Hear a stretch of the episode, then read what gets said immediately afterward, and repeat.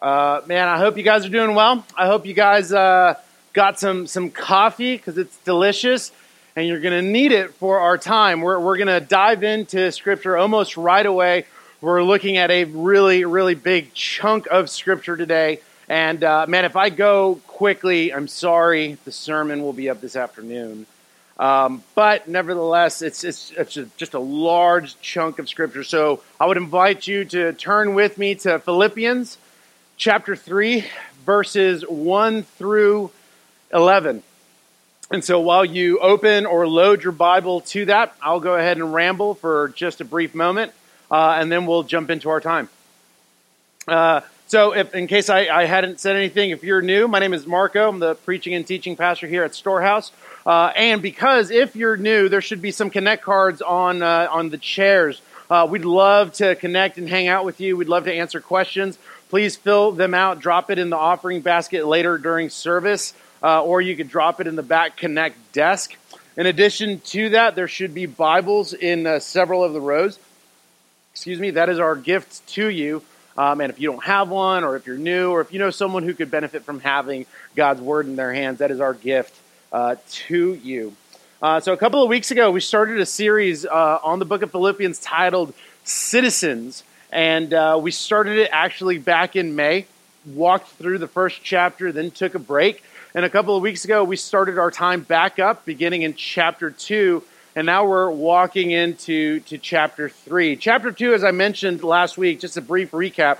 Chapter 2, as I mentioned, is really this chapter that is filled with examples of humility. Uh, one, the definition of humility, that we are to consider others as more important than ourselves uh, and that we are, as a result, we have the mind of Christ.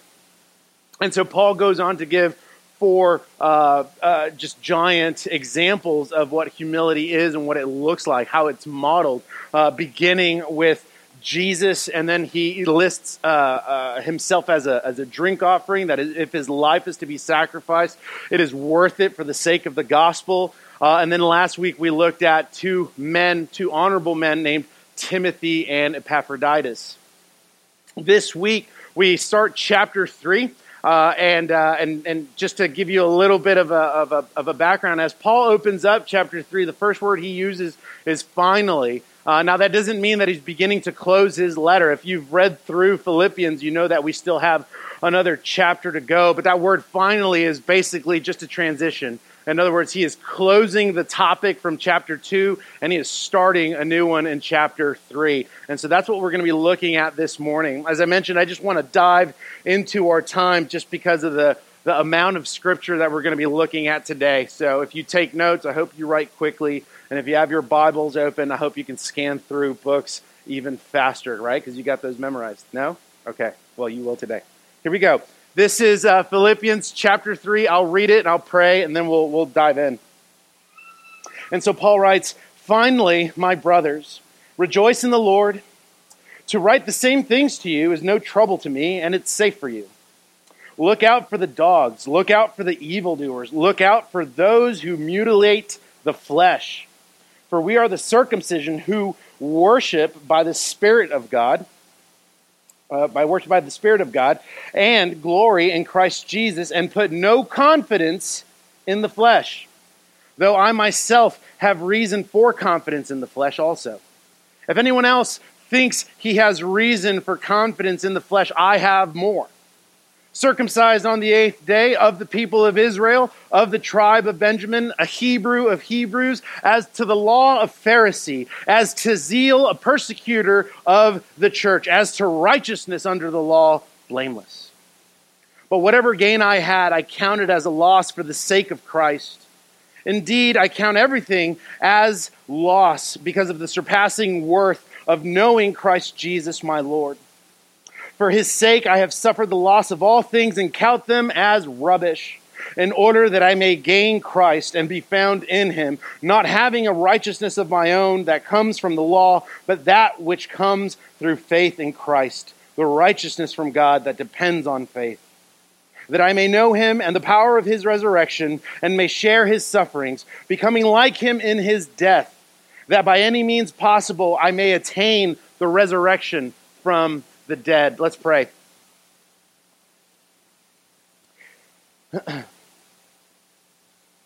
God, as we dive into your word, my simple prayer is that you would be made much of, that Jesus would be glorified, that Jesus would be made big, that Jesus would ultimately be the center of this sermon, that Jesus would ultimately be uh, the center of our worship and the center of our affection. God, I pray that you would remove me and that it would be you at work and speaking through me. Holy Spirit, I ask that you would be present with us at work in the hearts, stirring our affections for you so that we would bring Jesus much glory, so that people would come to know Jesus and ultimately he would be glorified. God, we thank you again for this time. Pray that this would be worship.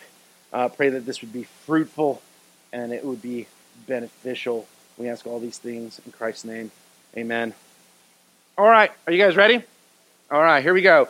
We're going to uh, single out verses 1 through 3. I'll try and knock this out in chunks, but we're going to begin with verses 1 through 3. And, and before we dive into verses 1 through 3, the title of this sermon is, is The Greatest Testimony Ever. Uh, and, and we're going to see why in just a bit. But if you are a Christian, if you belong to Jesus, when we look at testimonies, testimonies have three parts. It has who you were uh, when you did not know Jesus, it's who you are in light of Jesus' work, and then what you're doing now, what God is doing in you. So you can look at it as pre conversion, conversion, and then post conversion. Every single Christian has this story. The details of how it works out may be different in your life and in my life, but nevertheless, we all have a testimony. And what we're going to see through the Apostle Paul in this chapter is that he's ultimately going to reveal who he once was and how he counts that as a loss. But he sets it up in verses 1 through 3. In verses 1 through 3, he begins, Finally, my brothers. So he's talking to the Philippian church. We know he's talking to Christians. Finally, I'm closing one topic, I'm moving on to the other. Rejoice in the Lord. I want you to underline that. That is something, I'd mentioned this last week, that's something that Paul talks about repeatedly in the book of Philippians. He talks about joy or rejoicing in the Lord. That it is a dense theme in the book of Philippians. And in a moment, we're going to see why he tells them to rejoice. In other words, it's not random and it's not empty spirituality, it is something that has meaning, depth, and density. And so he says, Finally, my brothers, rejoice in the Lord. To write the same thing to you is no trouble for me and is safe for you. The reason Paul says to rejoice in the Lord is because it safeguards the Philippians. The reason we rejoice in the Lord is so that we would guard against false teaching, so that we would be uh, safeguards of false teaching. He goes on. Look out for the dogs. Look out for the evildoers. Look out for those who mutilate the flesh. Before diving into that, as Paul is saying, I'm going to write the same things to you, essentially saying, I'm going to repeat some things to you. I'm going to, I've already mentioned some of these, but I'm going to say them again. It's good. Uh, I don't mind doing it, it's safe for you. I think part of the reason, or a couple of reasons, as to why Paul repeats himself is because number one, Christians are forgetful. We've talked about this previously. Christians are incredibly forgetful. And so Paul takes initiative to remind them of the work of Jesus. He takes initiative to remind them of who they are and what God has done. And oftentimes in your life and in my life, we are quick to forget. That we are quick to forget who God says we are and even faster to default to who we once were. And so we need reminding. And I love that Paul says it. It's not, it's not, it's, I got no beef. I'll tell you again. I like that. The second thing is that Christians need encouragement. If we look at the context of the Philippian church, they're on the verge of experiencing persecution. In chapter 4, we're going to see that they are uh, experiencing disunity within the church and that persecution is coming from outside of the church. Christians need to be encouraged. They need to be encouraged with the truth about the gospel. They need to be encouraged with the word of God. And so that is something that the Apostle Paul takes on, that he encourages the Philippian church. And then, number three, as it pertains specifically to these verses, the third thing is that Christians must stay alert. Because Christians are forgetful, because Christians need encouragement, Christians need to stay alert, especially against false teaching. I'll reread verse 2. He says, Look out for the dogs, look out for the evildoers, look out for those who mutilate the flesh. He doesn't talk about, uh, or it doesn't say who he's talking about. We just know that there are false teachers coming. And so he's telling them, Look out. That word look out is similar to when he uses the phrase to stand firm.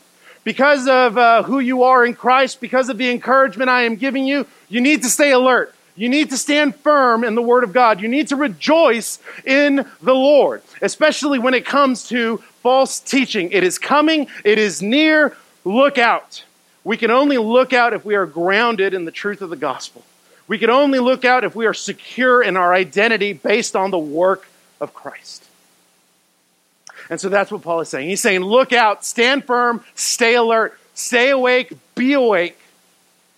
And he says, look out for dogs, evildoers, and mutilators. And it's, it's not necessarily a play on words, but it is, in other words, he is turning the tables on, on uh, excuse me, on, on, Jews.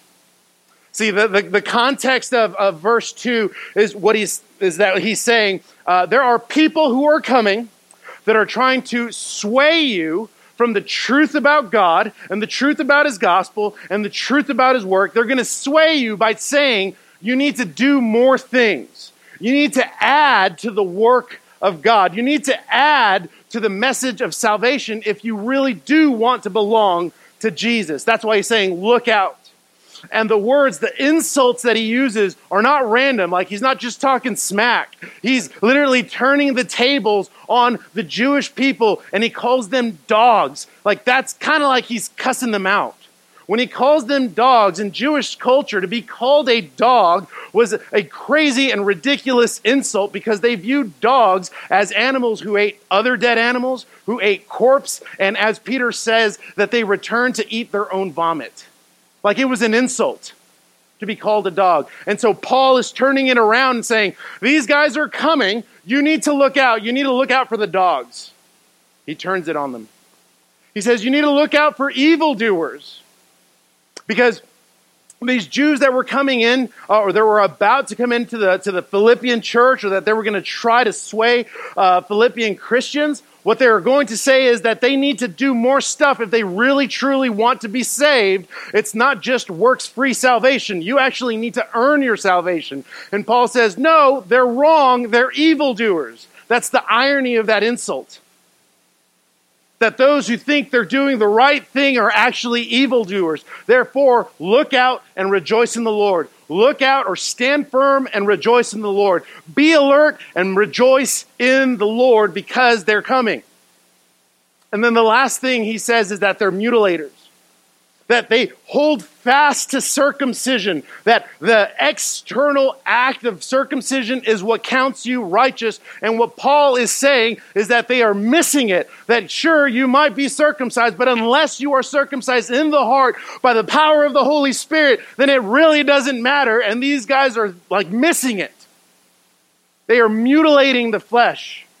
And so he's turning all of these insults onto them as a way for the Philippians to look out, as a way for them to be alert. And the encouragement for us is that we are to be grounded in the Word of God, that we are to be immersed. One of the guys I was meeting with today, he said, use valley language. And so, uh, what do we say? Marinate. You want to marinate yourself in the Word because everybody barbecues, right? it was chewy, yeah? Yeah, we were talking about marinating. When you when you marinate meat, like you're intentional about the spices you use and the kind of way you do it because you want it to come out right. Marinate in the Word, right? That means spend time in the Word. Whatever. That's what Paul is ultimately getting at. Be on the lookout. And as you're on the lookout, rejoice in the Lord because they're coming. About two to three years prior to this, he wrote to the church in Galatia because that's exactly what had happened over there. And so he's reminding them here they're coming. They're coming. Be on the lookout. And you must rejoice in the Lord. If you're going to stand against these guys, or if you're going to stand against false teaching, you need to rejoice in the Lord. Rejoice in the work of God. Moving on. Verse 3, he says, For we are the circumcision who worship by the Spirit of God and glory in Christ Jesus and put no confidence in the flesh. Paul teaches about the significance of circumcision, specifically in the heart, in Romans 2. He writes, For no one is a Jew who is merely one outwardly, nor is circumcision outward and physical, but a Jew is one inwardly, and circumcision is a matter of the heart, by the Spirit, not by the letter. His praise is not from man, but from God. So Paul addresses the Philippians and calls them that we are the circumcision. We are the circumcised because there has been a work of the Holy Spirit in us. And because of that, because of the work of the Holy Spirit, we worship God by the Spirit of God and glory in Christ Jesus. There's a giant contrast in, in verse 4 from what Paul just talked about. Uh, when it comes to Christians and false teachers. Those false teachers he calls dogs, he calls evildoers, he calls mutilators, and yet those who are Christians, he says that we worship by the power of the Holy Spirit and for the glory of God. That that's why we worship. We worship because we have the Holy Spirit dwelling in us, and we worship to bring God glory. And then, number two, we worship and have zero confidence in our flesh, which is completely opposite of what the people Paul is talking about. He's saying that we have zero confidence in our flesh, our capabilities, our personal or self righteousness, our own glory. We have zero confidence in that, and instead we put all confidence in the glory and work of Jesus as we worship. And when we worship, we boast in Jesus as a response of what the Holy Spirit is doing in the believer. That's what he's saying. That's what he's saying in verse 4. And he continues, excuse me, that was verse 3, and then he continues. Though I myself have reason for confidence in the flesh, if anyone else thinks he has reason for confidence in the flesh, I have more. So what he's saying is, these are uh, the, the false teachers. These are the false teachers. This is who we are. Now, because of those false teachers, I know exactly what it's like.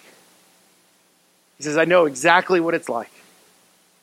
If anyone can boast in doing extra, doing more, and being awesome, it should be me. That's what Paul is saying. It should be me. That's what he says here. If anyone else thinks he has reason for confidence in the flesh, confidence in themselves, confidence in their self righteousness, he says, I have more. And then beginning in verse 5, what we're going to see is Paul lists seven things. Four of them are self portraits, Three of them are achievements from his past. He's going to show us just how awesome he once was. And so he moves, verse 5 circumcised on the eighth day. Circumcised on the eighth day. In other words, that he was a first class citizen, that his Jewish family upheld the law. As it states in Genesis 17, he was circumcised on the eighth day. His parents did it the right way. He was a first class Jew. And then he goes on to say, Of the people of Israel, he's saying, I was purebred. I am purebred. I'm of the people of Israel. I'm purebred. I am untainted by Gentile blood. I'm a descendant of God's chosen people. Of the tribe of Benjamin, he says, Man, the history of Israel began with my people, began with the tribe of Benjamin. The tribe of Benjamin was the first tribe that, or was the tribe that produced Israel's first king. That's First Samuel. Uh, the tribe of Benjamin was loyal to the tribe of Judah when the other tribes in the Old Testament turned their back. He's saying, That's who I come from. That's how awesome we were. Those are my people. And then he says, A Hebrew of Hebrews. Man, I was educated or I am educated. I went to the best seminaries. I've memorized the first five books of the Bible. I am, I am deep in my culture. I have significance in my education. I have significance in my culture and in my heritage. That's who he was. And then he goes on to say, he goes on to talk about, excuse me, he goes on to talk about some achievements. And we're, we're going to park here for a while. So if you think I'm going fast, I'll, I'll come back to this. He says, As to the law, a Pharisee. You know what the word Pharisee means? It means, uh, it means separated ones. It means separated ones. That he was so confident in his strict application to the law in his life. He's like, man, as to the law as a Pharisee, I was awesome. I get it. I, have done it. I'm so good at uh, obeying God. And then he says, as for zeal, a persecutor of the church, excuse me. As zeal, persecutor of the church. What that means when he's talking being, about being a persecutor of the church, that meant he had a ferocious commitment to the purity of Israel's religious practice, even if it cost people their lives. In Galatians 1, he briefly talks about this. He says, For you have heard of my former life in Judaism, how I persecuted the church of God violently and tried to destroy it. That's who he once was. He's like, Man, my zeal, I had commitment to persecute the church. That's how good I was. And then he goes on, finishing. He says, As to righteousness under the law, blameless that Paul is personally satisfied with his upright behavior, that he is confident in his record of moral performance.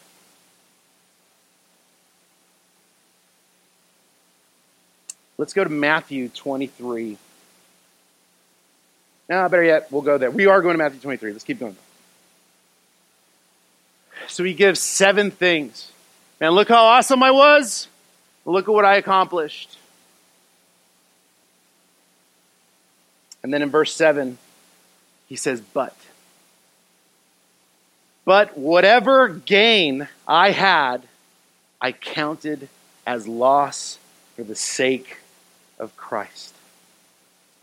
Man, when he's talking about whatever gain, he's talking about everything and anything that he had previously family, heritage, lineage, education, status, all of those things he counts as a loss and he uses accounting type of terms. The word count comes out three times. This dude is mulling over who he once was and what he has done in light of the work of God in him. He says he counts it as a loss. Everything that he accomplished, everything that he once was, everything that he once had, it is a loss. For, that word for is going to give us the result. For the sake of Christ for the sake of Christ. He counts everything that he once had as a loss. And when we look at those seven, uh, those seven things that Paul lists self portraits, achievements man, how quickly can we put ourselves in that category or in those categories? Circumcised on the eighth day. Man, I was raised in the church. I've been church all my life. Maybe that's your story. Man, I went to Sunday school. I did it all the way I was supposed to, uh, of the people of Israel. My parents, man, they were Christians. And so I was always around Christians. I was always around the right people. The tribe of Benjamin. My church was awesome, a Hebrew of Hebrews. Man, I went to Bible college. I did some seminary. I've memorized scripture. I've read some theological books because you're so cool. Perhaps you were a Pharisee, or have been a Pharisee, or are a Pharisee. Man, look how awesome I obey God. Because I understand His Word and I'm intellectually and theologically minded, man, I'm really good at keeping God's promises. A persecutor of the church, perhaps you're not necessarily persecuting Christians by dragging them back into Jerusalem, but instead of working alongside of Christians, you're constantly fighting with them. You're constantly fighting with other Christians. And then under the law, blameless. Look how awesome I am. I've done all the right things. I've said all the right words. I've gone to church every Sunday at 10:30. I'm good to go we can very quickly look at Paul and be like, that's totally not me. That's exactly who we are. Now, in light of that, let's listen to what Jesus says about the Pharisees in Matthew 23. This is verse beginning in verse 25, and we're going to go all the way through verse 28. Jesus begins by saying, Woe to you, scribes and Pharisees, hypocrites! For you clean the outside of the cup and the plate, but inside they are full of greed and self indulgence. You blind Pharisee, first clean the inside of the cup and the plate, that the outside may also be clean. Jesus elsewhere says that we are defiled but what, by what's inside of us, not because of what comes inside of us. He continues in verse 27 Woe to you, scribes and Pharisees, hypocrites! For you are like whitewashed tombs, which outwardly appear beautiful, but within are full of dead men's bones and all uncleanness. So you out, so you also outwardly appear righteous to others, but within you are full of hypocrisy and lawlessness. Way too many times do Christians bank on their moral conduct and on their own self righteous behavior. And what Jesus is calling us is hypocrites. He's saying that you're banking on your self righteousness and not on the finished work of Christ. That you're banking on where you went to school, the church that you were raised, the verses that you memorized, but you're not banking on the finished work of Jesus. That all of these things are profits to you, as opposed to what Paul says, where he says, all of those things are losses, and the only gain that I need is Christ. That's what he is saying. And way too many times do we negotiate our own personality, our upbringing, our intelligence, our theological clarity, whatever you want to do. We're constantly negotiating so that it would compete with Christ. And we miss it. We miss it constantly.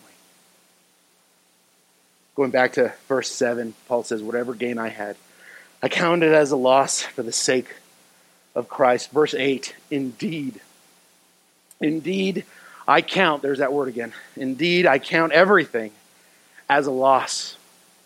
When he says the word indeed, he's, he's saying that in the present tense. He is saying, Man, I have zero second thoughts about my life in the past. I don't trip about it. I don't worry about it. That's not who I was. And even if I still had those, those are a loss because I count Christ as my gain. Indeed, I count everything as a loss because of the surpassing worth of knowing Christ Jesus, my Lord. That word knowing, I want you to circle it. We'll come back to it in a bit. He says, For his sake, I have suffered the loss of all things and count them as rubbish. Paul counts everything and anything that competes or that stands to compete with Christ. Anything that stands to compete with Christ, he counts it as a loss. And if you find yourself negotiating with things so that you can share them with Christ, then it is not a loss. You have gained nothing. And he goes on to say, counts everything as a loss for the surpassing worth of knowing Christ. That means acknowledging that word knowing, acknowledging Christ as Lord. And all that was lost, all that was of worth, all that was of value, all that was of significance, he counts it as rubbish. Same thing, that word, he's being specific, he's using harsh language, he's not trying to be cool and British. Like he's using a real word. That word rubbish means garbage, it means filth, it means human excrement. Okay? Let your mind go there. Okay? That's what Paul is saying when he uses the word rubbish. And it is also a play on words from Isaiah 64, where he says that, man, even on your best day, your good works are like filthy rags. I'll just end that there. He's using strong language. He's saying, all the good that I had, all the good that I've done, all that I've come from, all who I once was, it's rubbish. It's rubbish. And the only gain I have is Christ. The only gain I need is Christ. For the sake of Christ and to be found in Him. He continues. And be found in Him, not having a righteousness of my own that comes from the law, but that which comes through faith in Christ. We're going to pause there. That first half, not having a righteousness of my own that comes from the law, that sentence has two parts. What Paul is saying, I'll actually open this so I don't to keep them going up. what Paul is saying uh, when he, I'll reread that one more time just so that I'm not lost. He goes on to say, not having a righteousness of my own that comes from the law. He's saying two things in that one phrase. He's saying, number one, the righteousness that I have, any righteousness that I have, doesn't come from me. It doesn't come from me. In fact, when I thought it came from me, I was actually persecuting the church. When I did count righteousness as my own, I actually murdered Christians.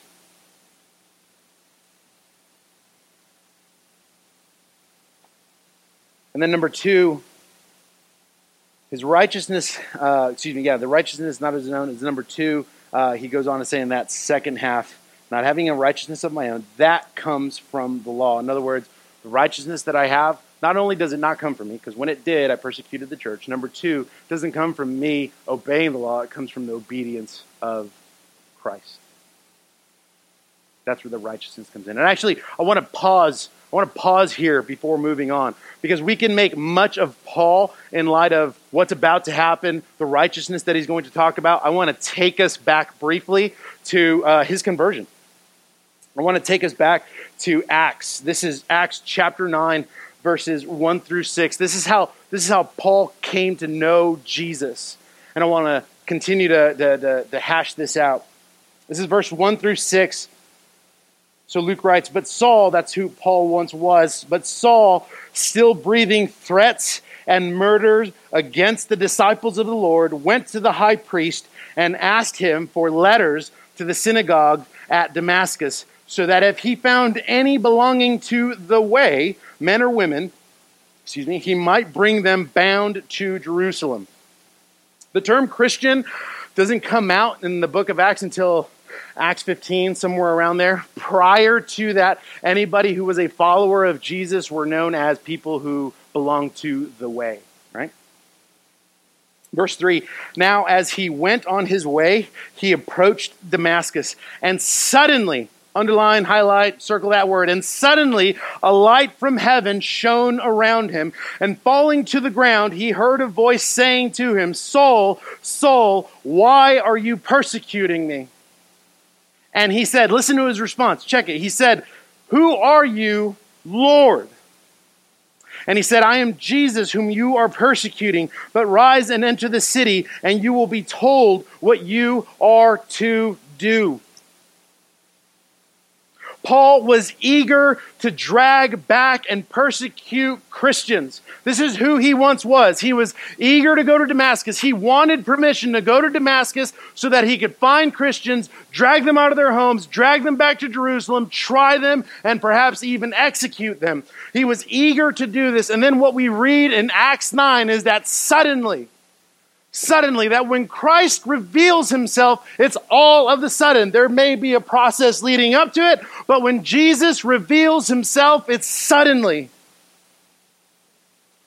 Paul recognizes Jesus as Lord. The Pharisee, the persecutor, Saul, he recognizes Jesus as Lord. The Hebrew of Hebrews, the Pharisee, the persecutor of the church, the guy from the tribe of Benjamin, the guy who's purebred, he recognizes Jesus as Lord, falling to the ground and acknowledge his, acknowledges his, his lordship.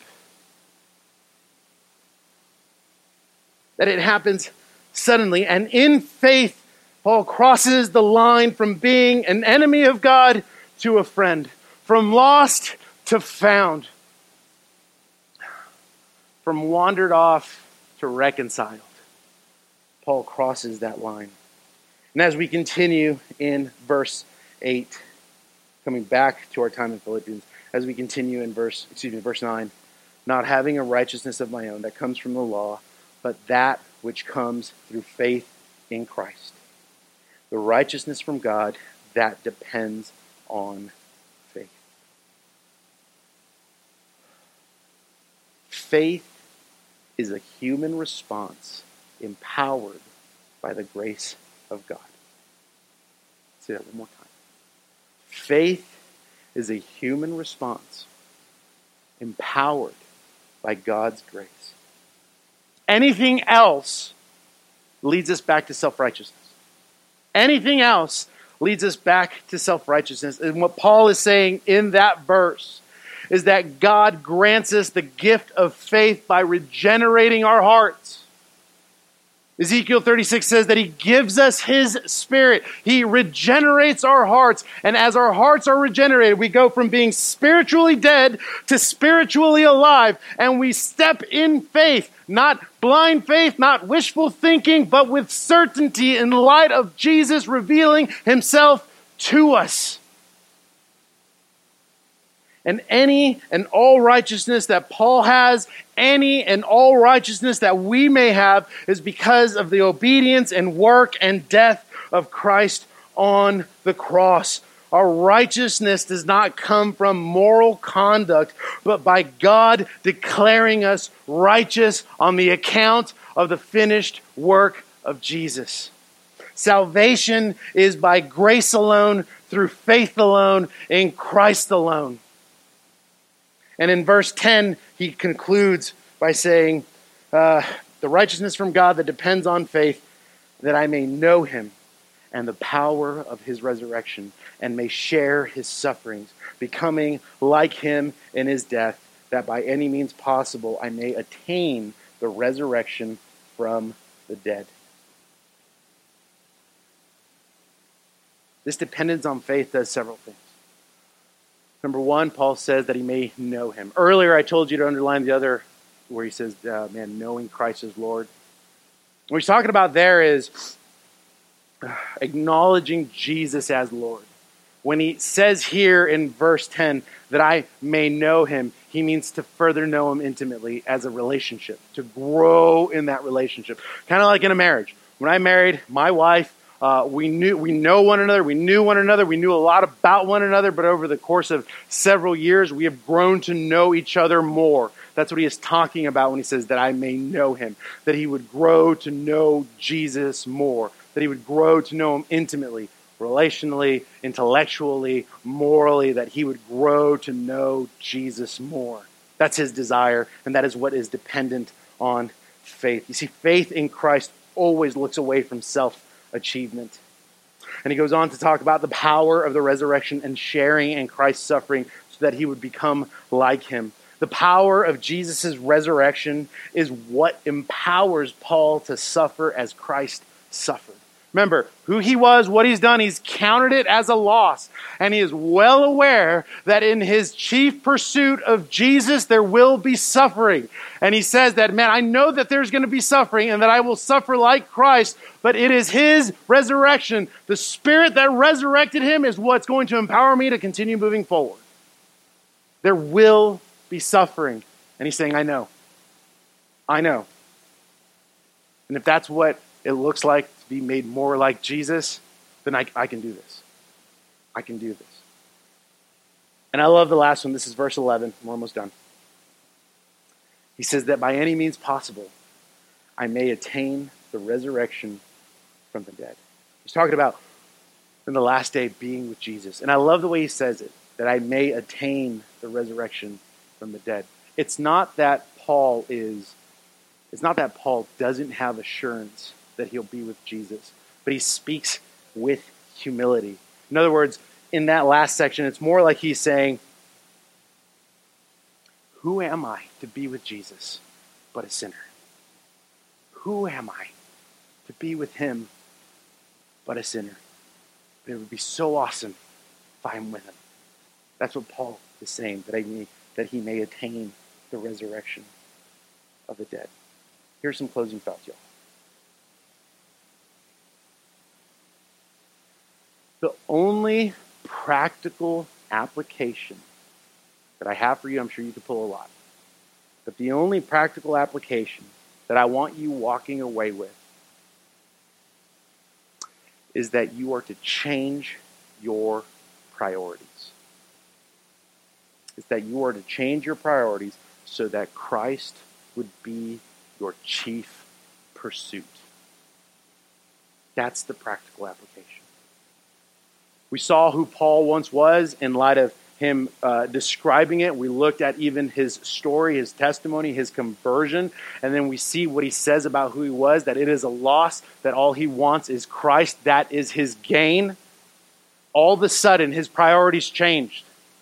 And his chief pursuit now is Jesus. That's a guy writing from prison.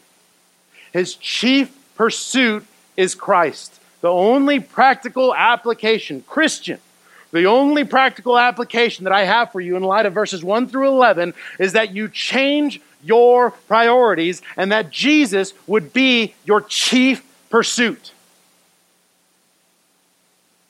And so, in light of that, you, Christian, repent of your self righteousness. It's not a question, listen to me on this. It's not a question of whether or not you struggle with pride. It's where do you struggle with pride? I'll say that one more time. I want you to listen to this. Repent of your self righteousness. Discard your self righteousness. It is not a question of whether you struggle with pride or not, it's where you struggle with pride. And repent. Man, turn away from your self righteousness and make much of Jesus. Bring him glory and stop competing with him. And if you don't know Jesus, he invites you to come to Him. He invites you to come to Him, to be forgiven, to be cleansed, to be redeemed, to be made new, and to be found in Him. Turn away from your sin and trust in Him. Trust in Him like Paul did. How he counted everything as a loss for the sake of Christ. Salvation is by grace alone, through faith alone, in Christ alone, for the glory of God alone. May Jesus be our chief pursuit. Let's pray.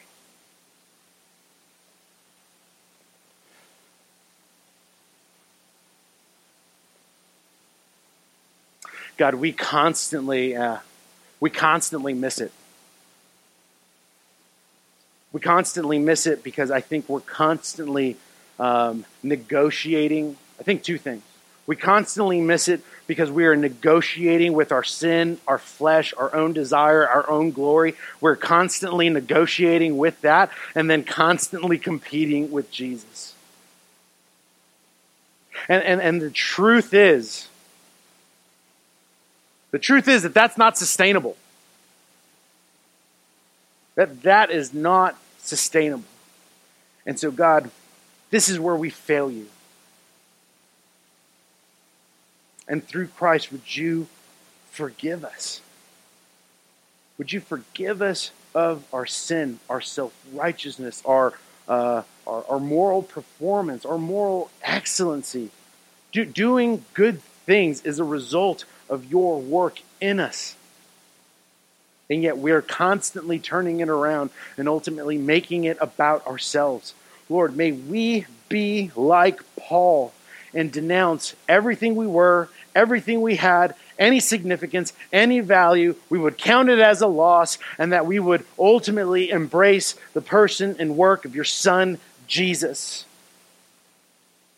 that that that he would be our ultimate gain that any righteousness that we do have in us is a result of his obedience uh, as a result of his obedience on the cross. Any righteousness that we have attained is because of the righteousness and obedience of another not our own. So god would you would you wreck shop in our hearts so that we would make much of Jesus, so that we would make his name big, so that we would glorify him, so that more people would come to know him, and that that would be reflected in our life.